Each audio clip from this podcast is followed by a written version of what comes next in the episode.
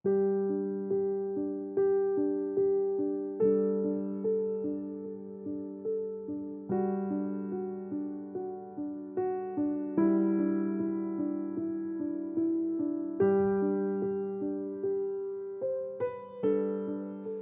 Saat Teduh Gereja Kristen Jakarta Kamis 18 Januari 2024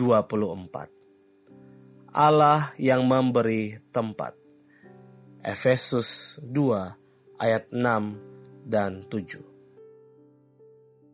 Dan di dalam Kristus Yesus dia telah membangkitkan kita juga dan memberikan tempat bersama-sama dengan dia di sorga supaya pada masa yang akan datang dia menunjukkan kepada kita kekayaan kasih karunia-Nya yang melimpah-limpah sesuai dengan kebaikannya terhadap kita dalam Kristus Yesus. Saya ingat betul pengalaman masa kecil ketika kami sekeluarga harus meninggalkan Timor Leste karena konflik.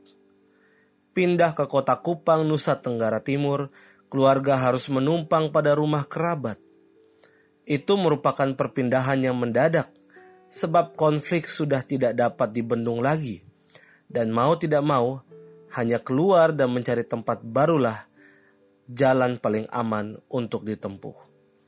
Peperangan memang tidak pernah membawa dampak baik, hanya trauma, luka, dan kehilangan. Begitu juga dengan dosa. Itu membuat kita kehilangan segalanya Dosa menjauhkan kita dari Pencipta, membelenggu kita untuk melakukan hal yang jahat, dan satu-satunya tempat kita hanyalah neraka. Namun bersyukur karena kematian dan kebangkitan Kristus turut menghidupkan kita kembali dan menang atas maut. Bukan hanya mengalami keselamatan, namun Allah menganugerahkan kita tempat yang baru. Kita yakini itulah surga surga menjadi indah bukan karena damai dan kenyamanannya, namun karena kita telah bersama-sama dengan Tuhan. Ayat 7. Ini bukan isapan jempol. Ini sudah dijanjikan Yesus. Yohanes 14 ayat 2. Ini anugerah yang besar. Banyak orang masih belum tahu ke mana mereka pergi setelah kematian.